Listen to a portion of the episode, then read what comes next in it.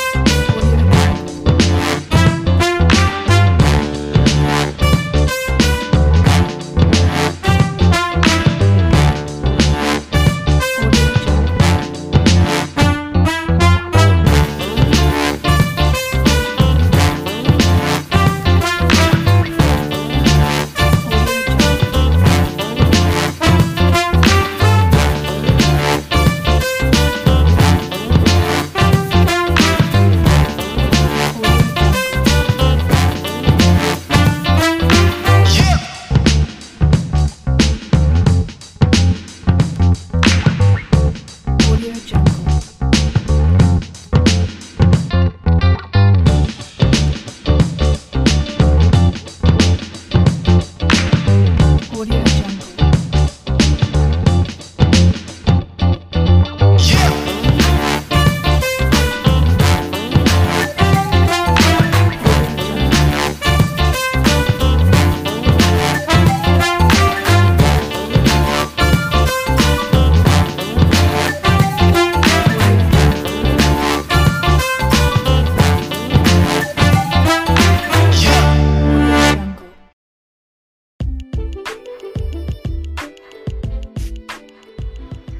Bienvenidos sean todos nuevamente a este canal de podcast llamado Academia Laboral, donde en el capítulo número 40 tocaremos un tema relacionado con la pensión de vejez, el régimen de transición pensional establecido en el artículo 36 de la ley 100 de 1993, su vigencia y la reforma establecida en el acto legislativo 01 del 2005 que modificó el artículo 48 de la Constitución Nacional. Estaremos tratando un tema que ocurrió en la vida real y que fue resuelto por el Tribunal Superior Distrito Judicial de Pereira. Así que empecemos.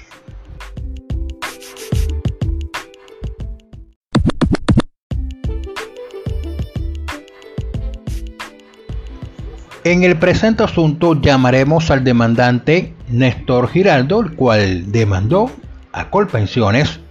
para que fuera condenado a reconocerle y pagarle la pensión de vejez a partir del 12 de octubre del año 2012 en una cuantía equivalente al salario mínimo legal mensual vigente, así como que todas las condenas sean debidamente actualizadas y que se condene a la entidad demandada a pagar los intereses de mora a partir de la ejecutoria de la sentencia. Asimismo, pidió que se le condenara a Colpensiones a reconocerle cualquier otro derecho que estuviera acreditado, así como los gastos del proceso.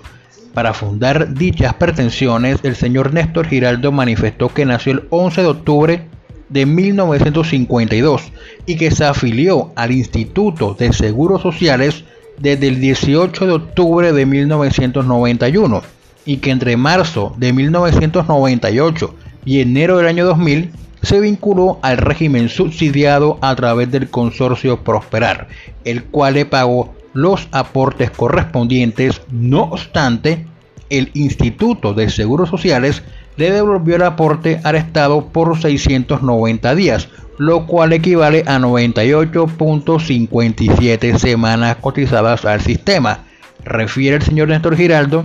que a partir de noviembre del 2009 se vinculó nuevamente al IS a través del régimen subsidiado en el cual permaneció hasta el mes de noviembre del año 2017 cuando fue retirado por la edad. Afirma que el tiempo efectivamente cotizado ante Colpensiones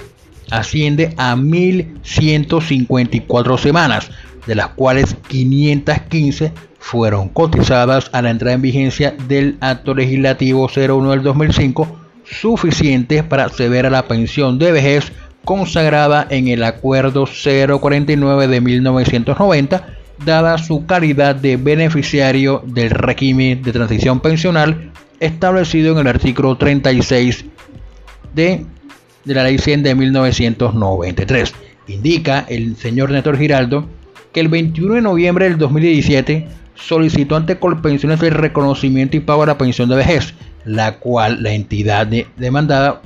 negó a través de la resolución SU 32655 del 2 de febrero del 2018, argumentando que no contaba con las 750 semanas cotizadas al 25 de julio del año 2005, ni tampoco acreditaba los requisitos para acceder a la prestación con antelación al 31 de julio del año 2010.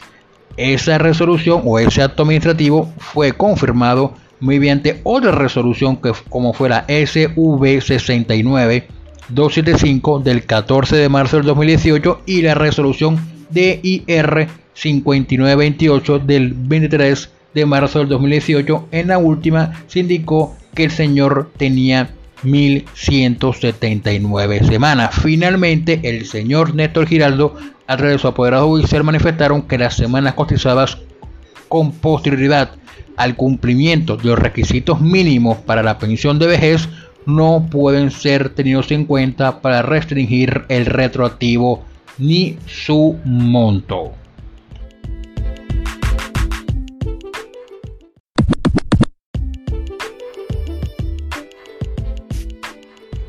La entidad demandada Colpensiones, al momento de dar contestación a la demanda presentada por el señor Néstor Giraldo, se opuso a la prosperidad de las pretensiones, aduciendo que si bien el demandante contaba con más de 40 años al 1 de abril de 1994 y en un principio pudo considerarse como beneficiario del régimen de transición pensional, lo cierto es que esta prerrogativa no se prolongó hasta el 31 de diciembre del 2014 en razón a que el 29 de julio del 2005 carecía de las 750 semanas exigidas por el acto legislativo 01 del 2005 y en ese orden de ideas propuso las excepciones de mérito que denominó existencia de la obligación, prescripción, buena fe e imposibilidad de condena en costas. El juzgado, que resolvió la primera instancia,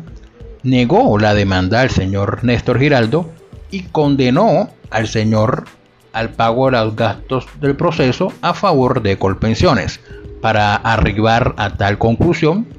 la juez de primera instancia señaló que el actor perdió o había perdido los beneficios transicionales consagrados en el artículo 36 de la Ley 100, toda vez que al haber alcanzado los 60 años de edad. En octubre del 2012, era indispensable que acreditara a la entrada en vigencia del acto legislativo 01 del 2005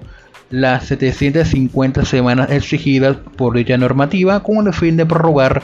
las prerrogativas transicionales hasta el 31 de diciembre del año 2014, cantidad de la cual carecía según se encontraba acreditado en el plenario. Agregó que tampoco era viable conceder la gracia pensional en aplicación de la Ley 797 del 2003, habida consideración de que el actor tampoco contaba con la densidad de semanas exigidas por aquella disposición legal. La sentencia no fue objeto de recurso de apelación y fue resuelta o fue estudiada por el Tribunal Superior mediante el grado jurisdiccional de consulta establecido en el artículo 69 del Código Procesal del Trabajo y de la Seguridad Social, modificado por el artículo 14 de la Ley 1149 del año 2007.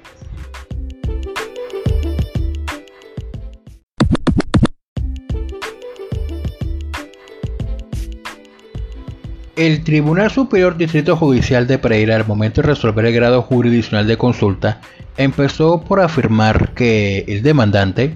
era beneficiario del régimen de transición pensional previsto en el artículo 36 de la Ley 100 al contar al 1 de abril de 1994 con 42 años de edad, pues nació el 11 de octubre de 1952. A decirse igualmente, precisó el tribunal que conforme al reporte de semanas cotizadas aportados al expediente, el régimen pensional al cual se encontraba afiliado era el establecido en el decreto 758 de 1990, el cual hacía tener cumplido 60 años en el caso de los hombres y acreditar 500 semanas cotizadas dentro de los 20 años anteriores al cumplimiento de la edad o 1000 semanas en cualquier tiempo. Ahora bien, a efecto de resolver el problema jurídico planteado que acerca del reconocimiento de la pensión de vejez, se dirá o dijo el tribunal que recordó que desde antes ha venido sosteniendo que la vigencia del régimen de transición pensional fue limitada a través del acto legislativo 01 del año 2005, disposición constitucional según la cual el mismo solo tendría vigencia hasta el 31 de julio del año 2010, salvo para aquellas personas que al entrar en vigencia de aquella reforma constitucional 29 de julio del 2005 acreditaran cotizadas 750 semanas o más a quienes se les extendería el derecho a ser beneficiarias hasta el 31 de, 31 de diciembre del año 2014. Esas 750 semanas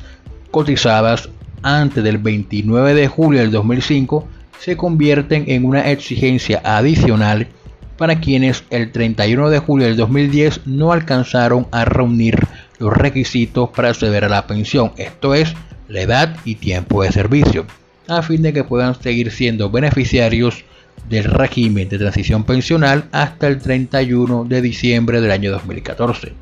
En otras palabras, quienes persigan el reconocimiento y pago de la pensión de vejez aduciendo el cumplimiento de las 500 semanas exigidas por el decreto 758 de 1990 se encuentran ante dos panoramas. El primero, haber cumplido la edad al 31 de julio del año 2010 o antes, no deben acreditar las 750 semanas al 29 de julio del año 2005, siendo precisamente ese lapso de 5 años el que pretendía salvaguardar el derecho a la igualdad de quienes aspiraban a la prestación en virtud de aquel acuerdo. Y el segundo panorama es para aquellas personas que cumplieran la edad después del 31 de julio del año 2010, a quienes se les exige haber cotizado 750 semanas antes del 29 de julio del año 2005 para poder acceder al derecho pensional de vejez con 500 semanas en los 20 años anteriores al cumplimiento de la edad mínima si cumplieron la edad incluso el último día del año 2014. Ahora, de lo anteriormente expuesto, la, el tribunal manifestó que se puede inferir que de la reforma introducida por el acto legislativo 01 del 2005 al artículo 48 de la Constitución Nacional, dice que veló para que los beneficiarios del régimen transicional conservaran las prerrogativas contenidas en él, sin transgredir su derecho a la igualdad. Pues nótese que los prolongó los beneficios transicionales hasta el 31 de diciembre del año 2014, calenda en la que el universo de aspirantes beneficiarios del régimen de transición pensional podían acceder a la pensión de vejez. Así, al tratarse de una reforma constitucional, se entiende que su contenido no es una norma aislada, sino que una vez entró en vigencia hace parte de la misma constitución, por lo que las normas de la cual ellas se desprenden, como el artículo 36 de la ley 100, se supeditan a su contenido y no al revés.